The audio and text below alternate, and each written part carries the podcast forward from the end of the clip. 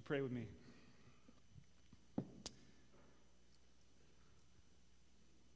Heavenly Father, we thank you for the words we just sang. Lord, we consider your goodness to us. We consider the meekness and humility, Lord, that you displayed on our behalf. How can we not praise you? Lord, words can't express.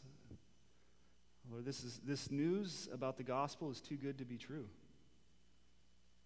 Lord, help us see that more clearly, Lord, as we look at your word. Lord, as we look at these texts, these, these ancient texts that are alive and active, they're able to judge the thoughts and intentions of our heart. They're able to discern our thoughts, our emotions, our desires, our will, Lord, our words, our relationship to others. Lord, so help us to be attentive to those things today. Lord, as we look at a passage in your scripture, Lord, about taking thought captive. Lord, we do this for your praise, for your honor, for your glory. Lord, help us to learn what it means to live on this side of the cross after salvation. And Lord, for those in here who do not know Christ, Lord, that is why they're here. Lord, so they can connect with Him and have more of Him in their life. So, Lord, I pray that you would cause those people to be born again to the living hope through the resurrection of Jesus Christ from the dead and rescue them. Help them to see who they are without you, Lord, but help them to see your great love and mercy that you have for them. May they stop running away and run to this morning. Lord, for thus, those of us who know you in here, Lord, I pray that you would help us know what it means to walk by faith and not by sight. Help us to know what it means to have discernment by testing the spirits, uh, testing the apostles' teaching, Lord, gaining insight from your word. Lord, being filled with all the knowledge of your word, to be able to take that into the mundane moments of our lives and do battle there where life takes place. So, Lord, we just thank you so much for this time together. We ask that you're glorified and you're honored this morning. As always, that we would walk away from this place with Jesus being exalted more highly in our hearts. And Lord, we just praise you and thank you in Jesus' name. Amen. You may be seated. And Miss Danielle, I think, has the kids. Kids are going to be leaving. There she is.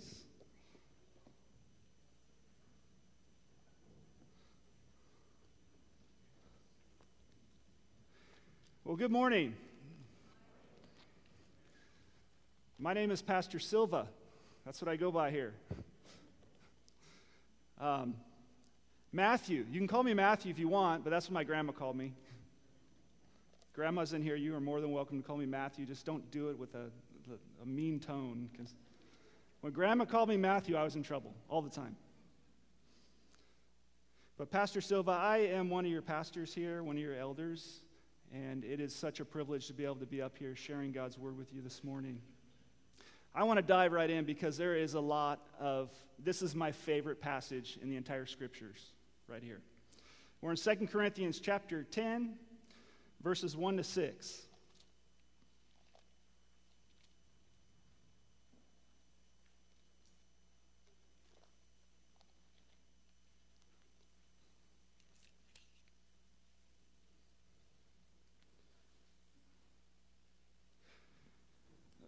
There's kind of a tradition that I have followed since I've come to know the Lord.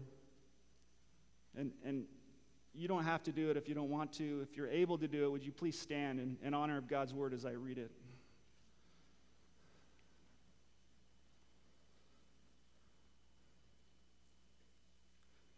The Apostle Paul in chapter 10, verse 1 says, I, Paul, myself, entreat you by the meekness and gentleness of Christ I, who am humble when face to face with you, but bold towards you when I am away. I beg of you that when I am present, I may not have to show boldness with such confidence as I count on showing against some who suspect us of walking according to the flesh. For though we walk in the flesh, we are not waging war according to the flesh. For the weapons of our warfare are not of the flesh, but have divine power to destroy strongholds. We destroy arguments and every lofty opinion raised against the knowledge of God and take every thought captive, making it obedient to Christ, being ready to punish every disobedience when your obedience is complete. You may be seated.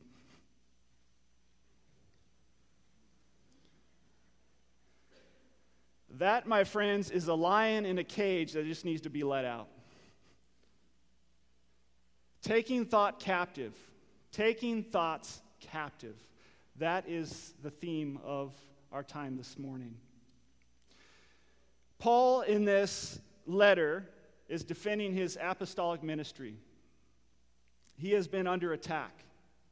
One thing, a few things I want to point out about Paul, I want you to bring to your mind. Number one, Paul is a human just like you and I. Number two, Paul was saved by grace through faith in Jesus Christ. In Acts chapter 9, you can read that story where he came to know Jesus Christ as his Savior. Paul was born again, just like many of you in here. Paul deal, dealt with real people. He faced real problems. And he had a real God. And one of the things that you're going to see with Paul is that he's real. And you see that as he writes his letters, both inspired and breathed out by God, the Holy Spirit, but also Paul is able to work within his own personality and, and, and work out his faith with this fear and trembling that he talked about. And here it's like he's peeling back the curtains of time and he's allowing us to come in on a very, very personal circumstance that he's dealing with. Paul's in a real battle. Paul is has a real enemy. Paul's enemy is our enemy. Paul's enemy is the evil one who seeks to devour us as Christians. But Paul had real resources for this battle. And that's what I want to share with you this morning is Paul's resources for the battle. We're going to look at this by not bringing our agenda into the passage. We're going to try to do the best that we can to draw out what's there. And then I want to get real practical with you at the very end and, and teach you how to take thought thoughts captive by the Word of God. So, if we're going to understand Paul, we're going to have to understand his struggle a little bit. So, the first, very first part you're going to see Paul's entreaty to the Corinthian church. Paul's entreaty to the Corinthians. He says, I, Paul, myself entreat you. Who talks like that?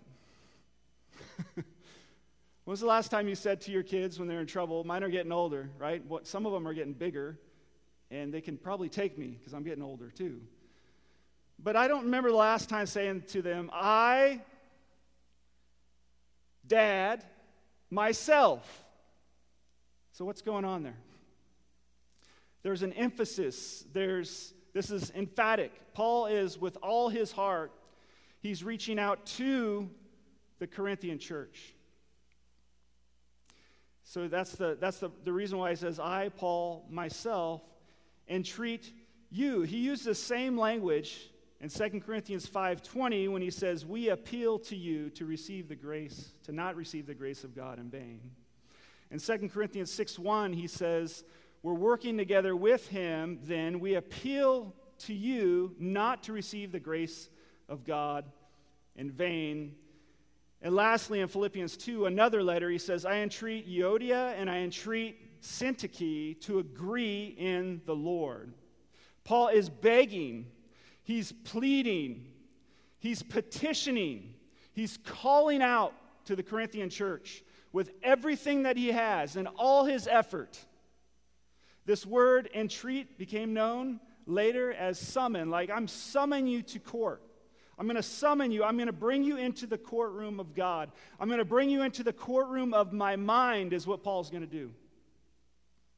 So he entreats the Corinthian church. So we have to, number one, we need to have that same passion towards others within the church body. And what way does Paul entreat these Corinthian believers? Well, he does so by looking at the example in Christ. And you see that in the latter part of verse 1. I, Paul, myself, entreat you by the meekness and gentleness of Christ. You know what that is? that stops your flesh right in its tracks, right there. Think about it. It was Spurgeon who said that there's only one place in the scriptures where Jesus describes who he is. Oh, the scriptures describe who Christ is all the way from the very beginning to the end.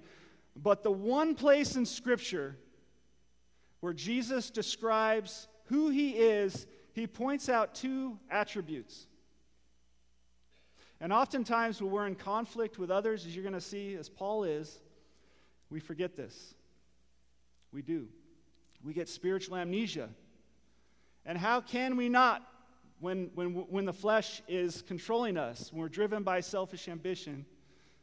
We're not after the things that are gentle, lovely, pure, true, lovely, excellent. We're not after those things. We're after the things that are unspiritual, earthly, and demonic. These two attributes of Christ are not on our radar. You're probably wondering where it's at, right? Some of you guys have been studying the scriptures for a long time. Where in the world did Jesus describe himself? In other words, if you want to know who I am, you say, hey, Pastor Silva, who are you? And I'm going to say, this is who I am. And people can say all kinds of things about, about me, but this is who I am. Jesus in Matthew chapter 11 says, if you want to know something about who I am, he says that I am gentle and lowly in heart. Think about that. Out of all the things that Jesus could have described himself as, you know, he could have said, I'm full of wrath, I'm full of mercy, I'm full of grace, I'm full of truth, I'm omnipotent, omnipresent, omniscient. But Christ, in the midst of dealing with an overwhelming religion that was putting burdens on God's people, says to them, Take my yoke upon yourself. Trust me. Why? Because I'm gentle and I'm lowly. Isn't it interesting that that's what Paul points himself to? In the midst of what he's struggling with, Paul remembers his example in Christ. You see, these false teachers that were behind the scenes that you cannot see, they had mistaken Paul's timidity as weakness. They had re- mistaken his meekness and gentleness as a weakness. Men who are leading God's church don't act like that. That's weak. But Paul cut right through that, and he remembered the meekness and gentleness of Christ. Because by Paul's meekness and gentleness, this was, this was in actuality not a portrait of weakness, it was a portrait of Jesus Christ. Because Paul lived to make the invisible Christ visible, and there is no other way to do that than dealing with real problems and real people and expressing his real faith in his real God. Paul was following in the footsteps of Jesus Christ, and we need to do the same. That's why Paul can say, and I got a little challenge for you. This is hard to say, just don't say it. I've always had a hard time with 1 Corinthians 11 1, where Paul says to follow my example as I follow Christ. Because part of me just wants to say, don't, don't look at me, follow him. Right? Have you said that? Be honest. Yeah, yeah, yeah. I know I've messed up. I know I yelled at you. I know I did this. I know I was acting like a knucklehead, but it's not about me. It's about Jesus Christ. The reason why 1 Corinthians 11 1 is so hard is because being a disciple of Jesus Christ is about telling others to follow me because I'm following Jesus Christ. Follow me as I follow Christ. And this is, if we're going to follow Christ, we have to inhibit this idea of meekness and gentleness, humility. That's what we need to be about. That's what Paul was about. Paul was actually walking in wisdom. Who is wise and understanding among you, James says? By his good conduct. Let him show his works. By what? The meekness of wisdom. Paul is walking in wisdom, he's following the example of Christ.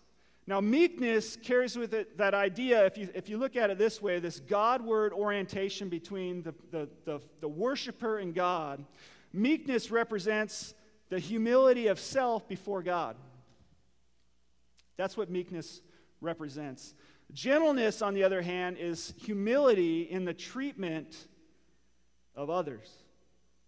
That's why the, the first thing that I do when I diagnose conflict in my life is I'm out of alignment. I'm out of alignment because my meekness towards God is not right. That's why I'm having conflict with this person. So, in a way, you could say Paul's orientation towards others was great commandment oriented. Love God with all your mind, heart, and soul, and love others as yourself. So, Paul had to get his alignment right with the Lord first in meekness. He had to see who he was before the Lord, and then in gentleness, he he would be able to approach others. He was great commandment oriented. You see this example in the same book in Corinthians. Paul is under attack. And what they're attacking him specifically is his integrity. They're saying he's not an apostle, they're saying that he's not even a Christian. They're saying that his, his letters are, are, are weighty, they're strong. He's real bold and big in his letters, but behind the scenes, we've seen Paul, he's a little guy. And they're attacking his integrity. And Paul in 2 Corinthians 5, just look at this for a second. You could, you, once you begin to see this with Paul, you begin to understand this is not just a book that's meant to be studied in a seminary. This is a book where people are living lives in the trenches of real life like you and me. And this is a book where the Apostle Paul, yes, the Apostle, yes, deemed important as a leader, but he's very a real dude dealing with real problems. Look at this in 2 Corinthians 5. Yes, it's intentional. I do not have PowerPoint up today. How many of you have your Bibles with you? Hold them up high. You guys see who has them? The older generation has them. Younger generation, pay attention.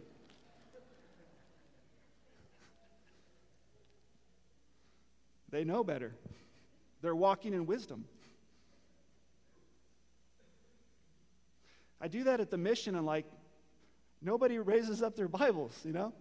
Nobody. Dave does in the back. Dave's like, I got mine. And then the, the poor people that I drag around to do worship you know, there, they learn to bring it so they don't get guilt tripped, you know. But we're not at the mission. We're at Crosspoint Community Church, and we want to be about the Word of God, so let's bring the Word of God to church. Okay? So, Second Corinthians 5. He says in verse 9, most of you know this passage. So, whether we are at home or away, we make it our aim to please Him target. Please God. Christian, you can hit that target every time. Sometimes we don't, but we can, and that's where we need to aim. We aim at the target of pleasing God. Then look what he says in verse 10 For we must all appear before the judgment seat of Christ, so that each one may receive what is due for what he has done in the body, whether good or evil. What's Paul doing here? He's making sure his alignment with his God is right. Is he out of alignment? People have said some hard things about me. I need to just not throw it out the door, but I need to take what they've said and bring it to the judgment seat of Christ. That's what matters. You know, sometimes some of the hardest things that people say to you come from your, the people that you don't like, but they're the most true things. Paul, I'm sure, people have said some things that weren't true, but what Paul was most concerned about was getting things right before God. That's what he was most concerned about. Because that's what meekness and that's what gentleness does. As they realize it's not about me, it's not about my reputation, it's not about anything other than making sure that I'm right and connected and in right alignment with God. That's what's important. And that's exactly what Paul did as he went to the judgment seat of Christ and he laid it out there. And then he, had, then he says, Therefore, knowing the fear of the Lord, we persuade others. You see, he got his alignment right. And then he approached people and he appealed to their conscience. He appealed to his love for Christ. He appealed to his lifestyle. And then he talked about the, the importance of being ambassadors for Christ, being reconcilers to the world, bringing Jesus to people. But you guys, you know why our evangelism and our outreach gets so disrupted? Is because we're really about us. That's why. You, you guys want to do evangelism? You guys want to do outreach in this church? Love people. Didn't Jesus say that? I think he said, Dave, did he say that? They will know you are my disciples by the way that you love people. So, you know what that means? Stop your hate mail. Stop your blogging. Get off of Facebook. Get off of social media. And get the alignment with God right. Love the Lord your God with all your heart, mind, and soul. Fear God. Yeah, can I say it? Yes. Fear Him. That's a good motivation. And in the same passage in 2 Corinthians 5, Paul says he's controlled by the love of Christ. Fear God, love God, love Christ. So that's the example that Paul followed. So, what has this got to do with conflict so far? Well, there's the are we passionately concerned about the things of God? Because Paul, as walking in the flesh, would have said, you know what? Forget you. You, you want to call me small? Yeah, yeah, come on. You see how small I am? Right? Is that not always a thought away from being controlled by the flesh? Honestly? Yes, it is. Because Paul knew that he had to get his orientation right so that he can be passionately passionate about the things that Christ is passionate about. And that's why he himself Paul entreats the Corinthians and by how? The gentleness and meekness of Christ. So that's fine and dandy, but what was going on behind the scenes with Paul? Let's look at Paul's external circumstances. That's your third point in your outline. There's a few things that are going on that I want you to draw out just so you can get in the shoes of this guy. One, in verse 1, the very latter part of it, it says, I who am humble when face to face with you, but bold towards you when I'm away. Exclamation point. There's something going on here. There's an accusation that's being made. There's several accusations that's being made against Paul. This is the first one. This is the accusation. False apostles and teachers had accused Paul of exhibiting boldness from a distance, but when he was within striking distance, he was humble, weak, lowly. 2 Corinthians 10:10 a little bit further you can kind of kind of see a little bit more of this. For they say his letters are weighty and strong, but his bodily presence is weak, and his speech is of no account. Maybe today it may go something like this You're a big man driving a little car. You're a little man driving a big car. And you have those, you know why you have that little step stool on that, that truck, right, Paul? Because you can't just step into the truck because you're a small little man. And you're strong when you're in that car, that big truck that you have, listening to them country songs on the back roads, Paul. But we know when you get out of that truck, you're, you're very weak. I mean, I mean, honestly, you guys, I'm trying to bring it into the 21st century. That's what's going on. They're attacking him, they're attacking who God made him to be, right? So it, it, it'd be the equivalent of a Randy Newman song, right? And I don't mean Toy Story. Some of you guys know who Randy Newman is. Let me introduce you to Randy Newman. Because if Randy Newman were alive and he were a false apostle, false teacher trying to get Paul, he would have wrote this song for Paul. It says, Short people got no reason to live. They got little hands, little eyes. They walk around telling great big lies. They got little noses and tiny little feet, tiny teeth. They wear plat- platform short, sure, shoes, he says, on their nasty little feet. They got little baby legs that stand so low, you got to pick them up just to say hello. and he goes on. Now, behind the story with Randy Newman, there's a, there's a tall guy and a small guy going on, and he wrote the tall guy's story later. You guys can read it later. But for Paul, this is not funny. This is not games. But this is the kind of thing that's going on. So, how does Paul defend himself? You see that in verse 2. It says, I beg of you. You see that? I beg of you, when I am present, that when I am present, I may not have to show boldness with such confidence as I count on showing against some of you who suspect us of walking according to the flesh. The truth is, Paul confronted when the occasion was right and necessary. And why was Paul holding back? 2 Corinthians 1:23 it says, "But I call God to witness against me, it was to spare you that I refrained from coming again to Corinth." You guys, you see, the meekness and gentleness may appear on the one hand to be weak, cowardly, but not in Paul's eyes. He was sparing them. And sometimes we need to spare people that are walking according to the flesh with the gentleness and meekness of Christ, which means that there is an occasion, there is a time to confront. But we need to give people an opportunity to repent of their sins.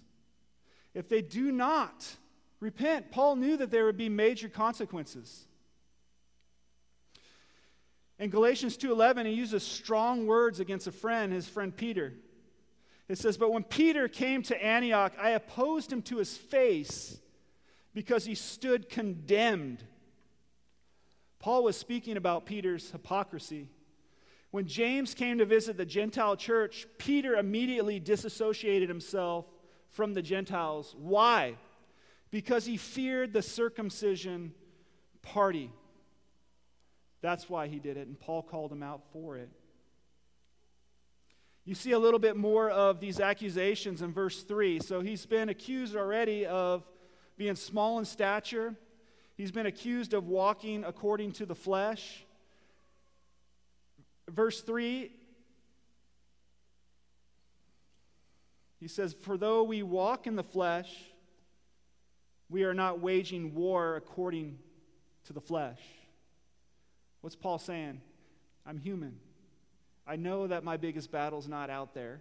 I know the roaring enemy of my soul, the roaring lion seeks to devour me. I know that. I know that he's working in and through people to try to to, to get people to sidestep God's plan for the world redemption through Christ, reconciliation in His blood. I know that. I do walk in the flesh, but understand one thing I'm not waging war according to the flesh. This is their second accusation, and this is the worst of all accusations.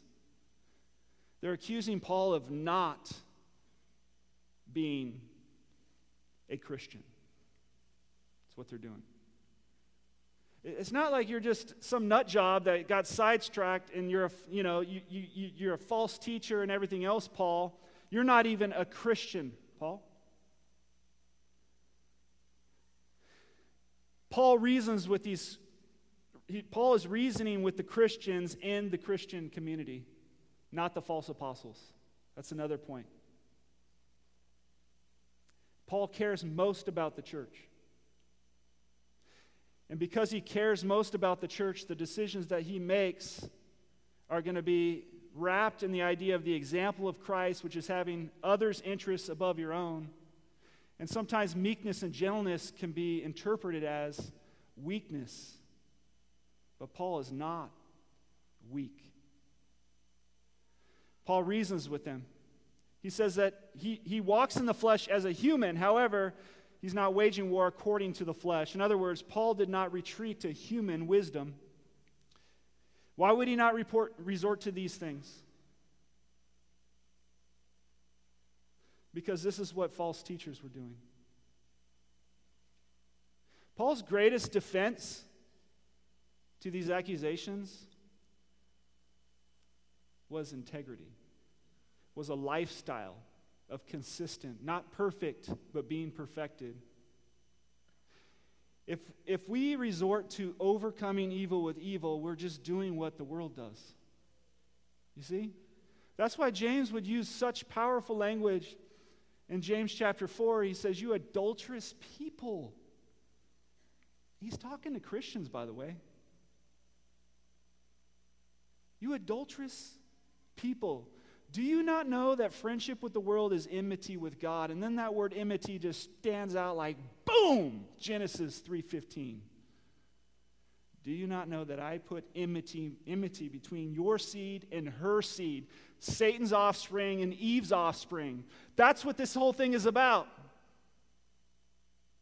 We are supposed to be born again and rescued and brought into, brought out of this, this dark seed offspring from Satan, and we've been plucked into the kingdom of light.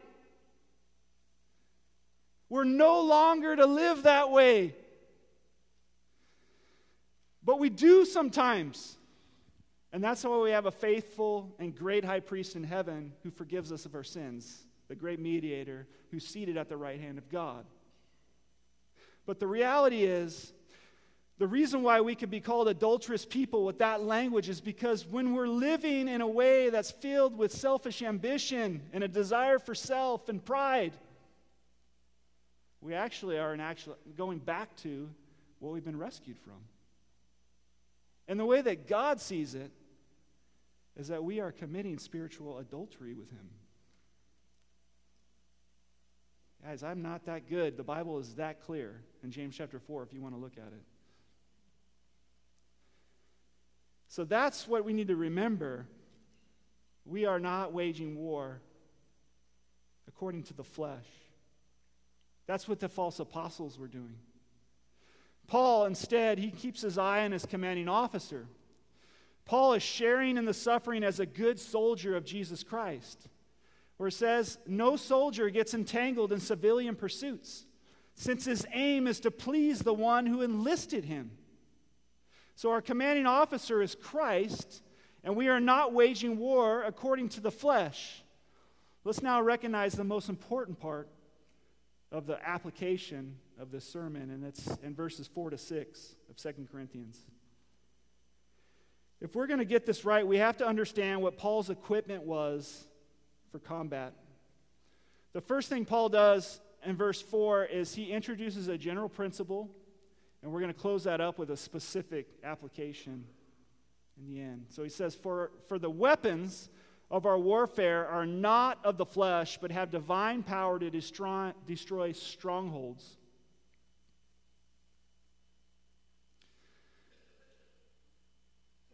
So, what's going on here? Think of warfare. Okay, visualize me, this with me. I don't have my little whiteboard. Okay, I, I teach a lot, but I, I, don't have it with me. Okay, so you got a heart, right? Dun, dun, right here in the middle. Come on, medical people. What did I just say? That was wrong, right? Okay, to the right. No, just kidding. But we, our heart, The way that we think about our heart, we're not talking about the physical heart, we're talking about what you cannot see. It's the immaterial part of who you are as a human. The physical body you can see. You have arms, you have legs, you have a nose, you have a mouth, you have a physical brain, you have a real heart. But what we're talking about is what's going on in the, the part of you that you cannot see, which is the spiritual heart. And inside of that heart, if you have been rescued by Christ, if you've been born again to the living hope, you have the Holy Spirit in your heart. Now, you don't have to wait for that. It's not spe- some special anointing that you get for, for giving a certain amount of money or doing something spectacular in the church under the name of whatever you want to call it.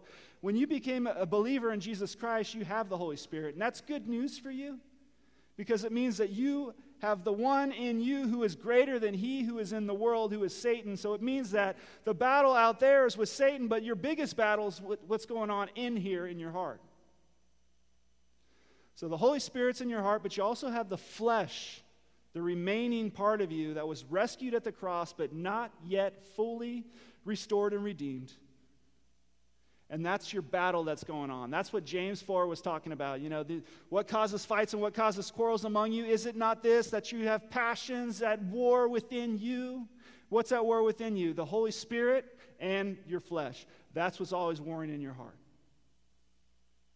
So if you think about the weapons of our warfare, think about this. Under each one of those, Holy Spirit or flesh are at the very root of these things is what we call lusts. They're called passions. It's what we want. They're not bad all the time so long as they're kept under the throne of Christ, under the control of the Spirit. But they can become ungodly, unspiritual, demonic real quick and how do we know that? When we want something and we don't get it, or we get something and we don't want, how do we react to that? You know real quick who's under, under the control, what you're under the control of, either your flesh or your spirit. So when Paul's talking about the weapons of our warfare are not of the flesh, what he's saying is the lusts really are what's, what's the strategy of the lusts that you want in your heart. Okay? I want respect. And, and wanting respect is not a bad thing. But if I get that respect, say, from my wife at home, by being prideful, by walking according to the flesh, my strategy in my heart is going to be to fulfill whatever that is. So there's a lot of manipulation going on for me to get what I want. But if I don't get what I want, I may get angry. That's how I know my strategy is not of God, it's of my flesh.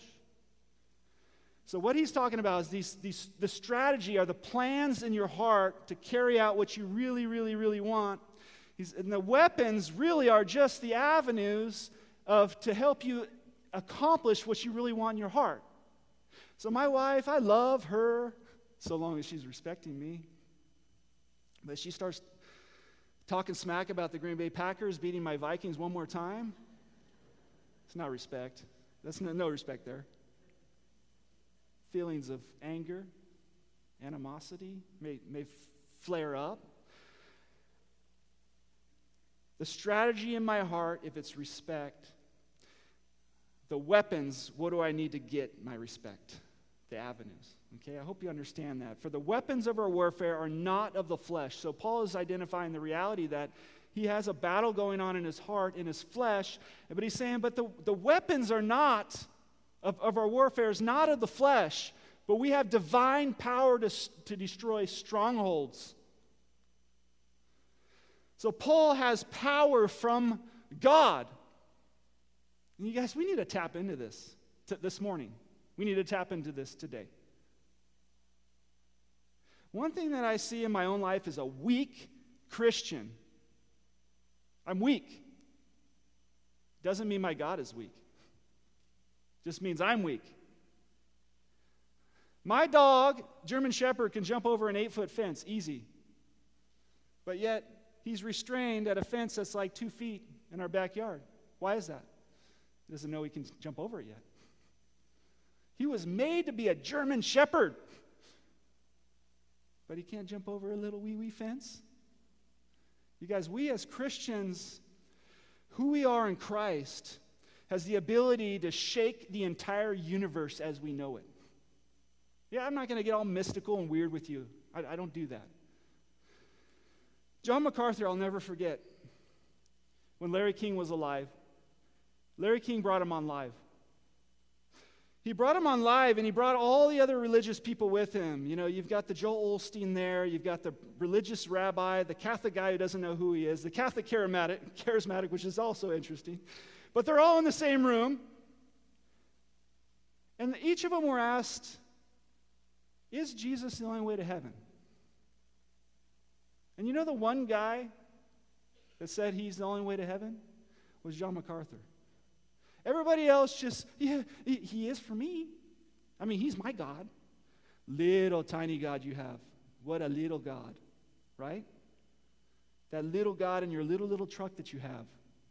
No, but John MacArthur, he says, hey, Jesus said himself, He's the way, the truth, the life. No one comes to the Father except through Him. His apostles were saying, you know, the, the First Corinthians were saying, there is no other name under heaven which man can be saved but through Jesus Christ.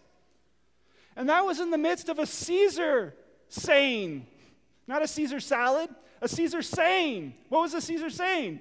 Everybody was saying, there's no other God that man could be saved but, but through Caesar. And the Christians were saying, you know what? It's through Christ. Christians weren't getting their heads cut off and being lit up in their arenas as fire for just being subtle. They were bold.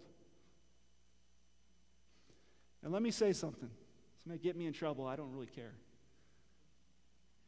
Church, we need to wake up. Because you know what's coming our way? It just happened in Canada. They're going to put pastors in jail for telling people that they need Jesus Christ and they need to turn from homosexuality. They're going to find counseling centers $1,000 a day. $1,000. You guys don't think this is coming? It's here. What are we going to do? We going to buckle? The interesting thing about the whole John MacArthur story, you know who he was dating, married to? Madonna. Guy Ritchie calls, Guy Ritchie, Madonna's husband at the time, calls Grace Community Church, says, Hey, I need to talk to that pastor that was on, on the TV last night. John MacArthur just, this is the thing about being in Hollywood, I guess. He just goes and visits him at his house. Says, Yeah, I'm John MacArthur. Can I help you? Yeah, you were on TV last night. And just want to talk to you about a statement you made. Okay. You see, the statement that you made last night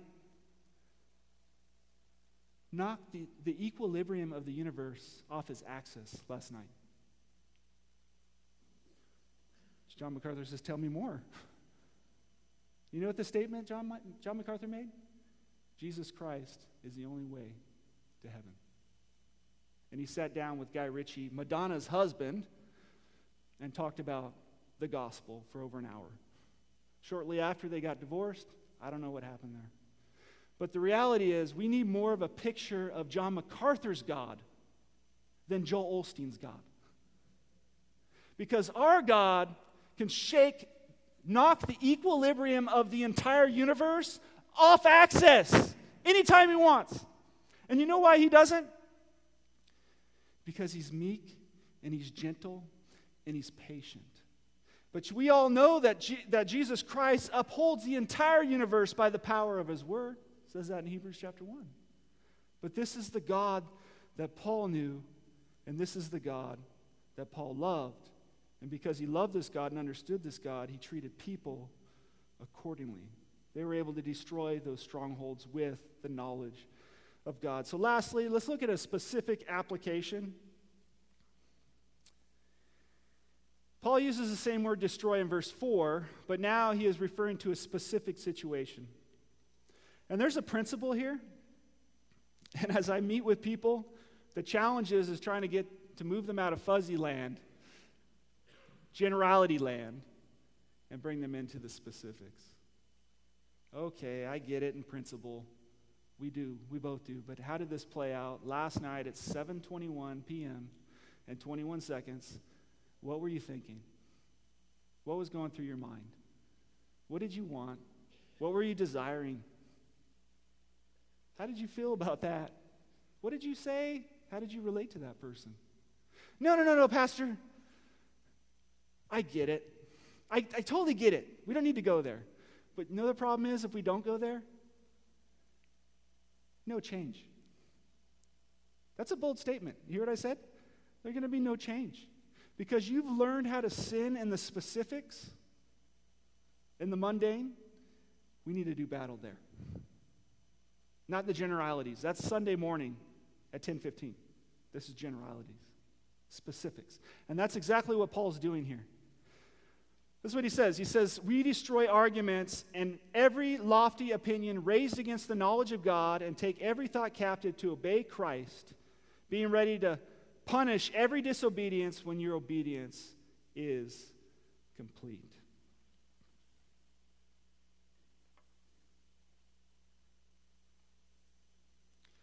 For some of you who are taking notes, this may be helpful. What I want to do with the remainder of my time is this. I want to take every thought captive to obey Christ. I just want to look at the, each one of those phrases, okay? I'll give you a little acronym to do it. They're O's. Number one, ownership. Ownership. This is the hardest thing to do, but it is the most important thing to do, is to take ownership. It's coming in the form of take. And we take. But this is more like I, Paul, myself, take. This is not passive. This is not something that just God does. Here, you're a little robot. I'll just put this little button on when you're having trouble and you'll just breeze right through this. No, this is a commitment. This is a digging your heels into the idea that I am going to join God in this for His glory. I'm going to make it my aim to please Him right here and right now in this situation right here. So you need to take ownership. Take every thought. The occasion for this. Occasion, that's the second O. Sometimes we do this. Every. How many thoughts do we need to do this? Can I just stop with 70 times 7 thoughts and I'm done? No. Every thought captive. So I am taking ownership. I, myself, Paul, I, myself, Matt, take ownership to take every thought captive. You know, the problem that I see within the Christian community and myself is that we have this, this idea that, yeah, I have salvation. I know I'm going to heaven.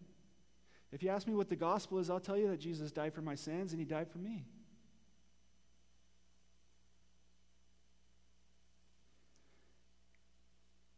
But we have a very limited understanding of what it is to be a disciple of Jesus Christ after salvation. And this is what Paul's teaching us. It's not passive. It's not, hey, just do this when you get a chance, or the big things in life. You know what? You know what destroys marriages? The little things over and over and over and over and over again. That's what destroys marriages. If we would take Paul's, we would join him, we'd be passionate about this, we, we would do this every time, every thought that's out of alignment with, with God, we would, we would take that and we, what would we do with it? We would take it captive and we, we would make it obedient to the object Christ. Okay. How do you do that? How do you, how do, you do that? Well, for starters, you got to know the Word of God. Old people put it up again. Old saints, wise saints. You got to know the Word. You know what the problem is with my generation? We don't know the Word. We don't. We look at it more like it's a textbook in a history class. We, yeah, we got our little, our, our little smartphones, you know, our little apps. But what gets us more is what's being thrown at us at those apps, right? We got to know the Word of God. That's how you take thoughts captive. This is what this is what Paul did, and this is what we're called to do. What was his heart response? His heart response was to obey Christ. Note what Paul doesn't say here. This is interesting. This is interesting. I just saw this last night as I was looking at it. Remember what I told you the heart is made up of thoughts, emotions, and desires, right? The immaterial part of you. There's a really real sense about us that we have emotions. We do get angry, we do love, we do get bitter, we do they're there. Emotions aren't the problem. They're not. Emotions are the byproducts of something that's come before it. And what does Paul point out here? Take every emotion captive. Does it say that? Take every fill in the blank. He says thoughts. Your thoughts. Take your thoughts captive because I don't care how clever you are, you can't have an emotion if you don't think something. What's under our control as Christians? Our thoughts. Our emotions aren't under our control because they're the byproduct of our thoughts. You guys see it? That is a huge nugget for us, which tells us that's why I had Pastor Wesley read Romans 12. Right? It's, it's about your thoughts and making them captive. Not just to anything, not just to Ricki Lake's newest thing or, or uh, Dr. Phil or whoever, whoever else you listen to, but take your thoughts captive to the word of Christ and obey Him. And his strategy is simple follow in the footsteps of Jesus Christ. Where do we know that? Deepak, Reku? You know. The Word of God tells us who Jesus Christ is. Right? The Word of God does this. For instance, here's a nugget Jesus in John chapter 12, verse 27, before the cross, has already resolutely set his face towards Jerusalem because he came to serve and to give his life as a ransom for many. And Jesus knows this, and it's getting closer to the cro- cross, it's getting closer to his time. And John chapter 12, it peels back the curtains for us. It didn't have to, but we get to see a little bit of the humanity of Christ. And he's wrestling with the idea of going to a cross for you and going to a cross for me. He's, he's wrestling with the idea that the fullness of God's wrath upon our sin and what our sin deserves is going to be put on him.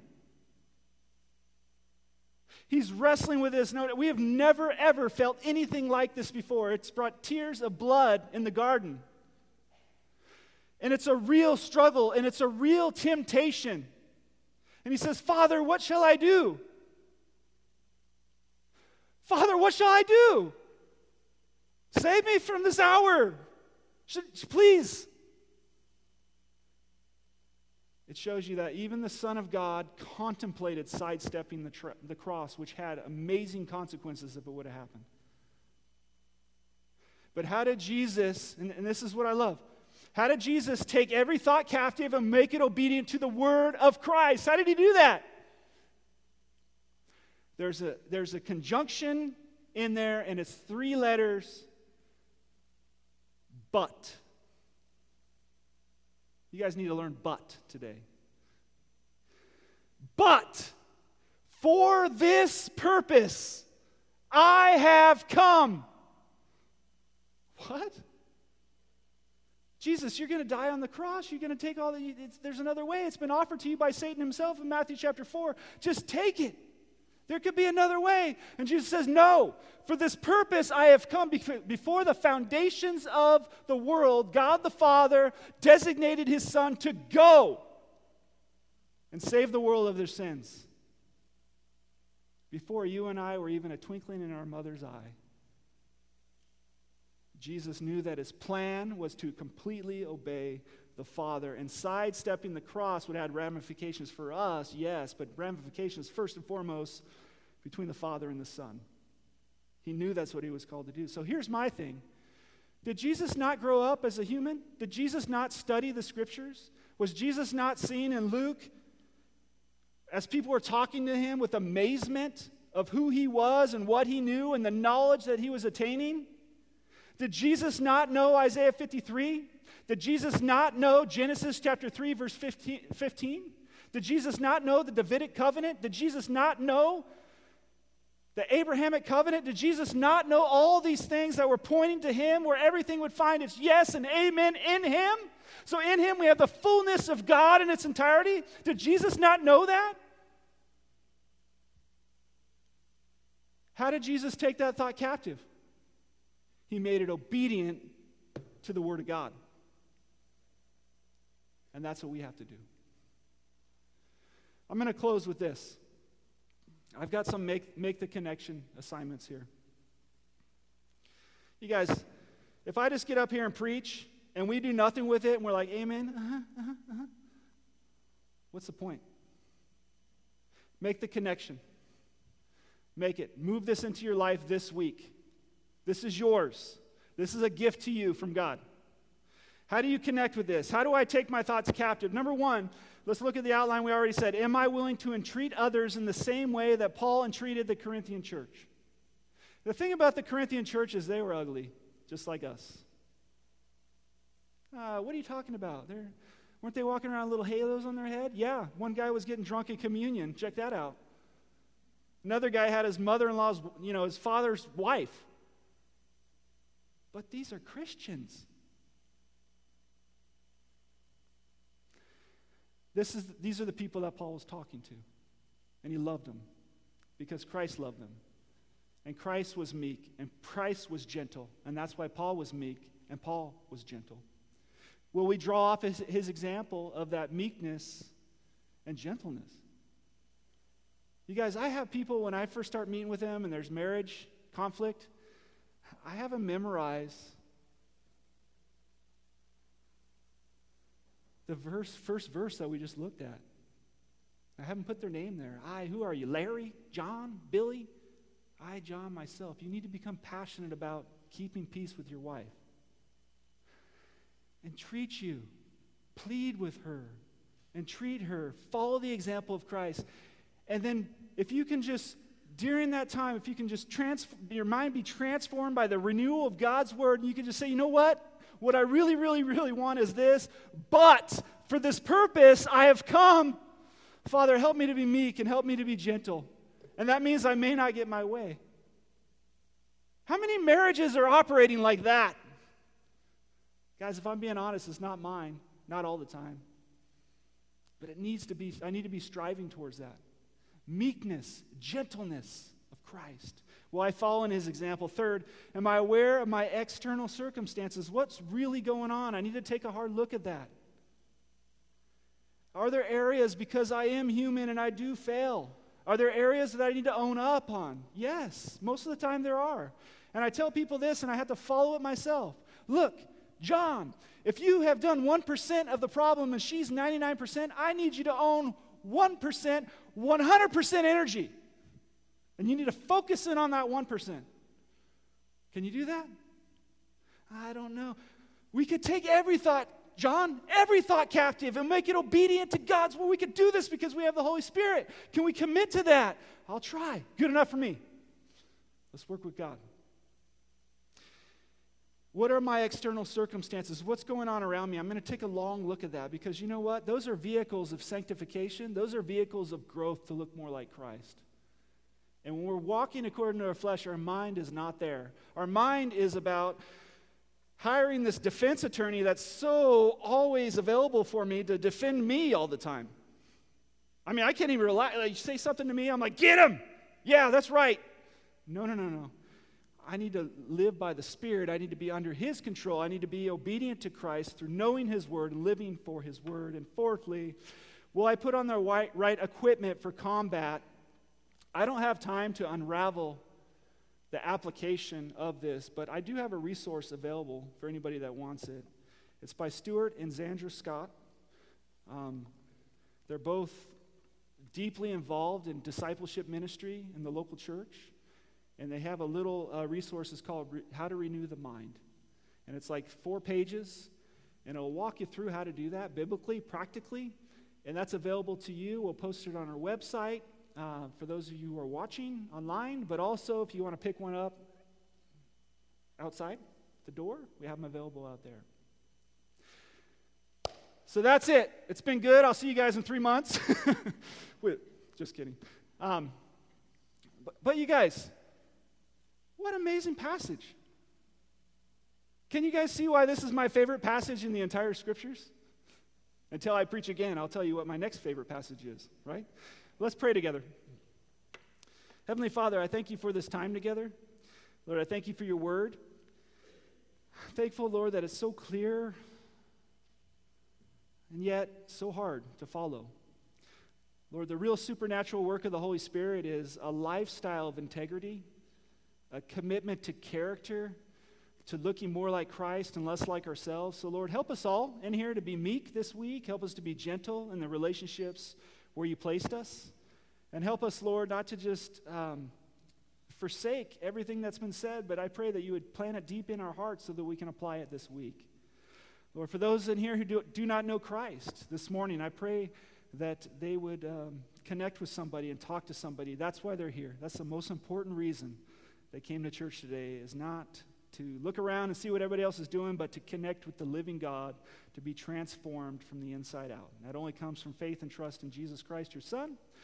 For those in here, Lord, that are struggling, Lord, as the chaplains come up and they're, they're settled around the church, Lord, I, I pray that um, your people would feel free to come up to them and pray with them and talk about their real struggles with their real problems, and that they would be prayed for and know that they're loved.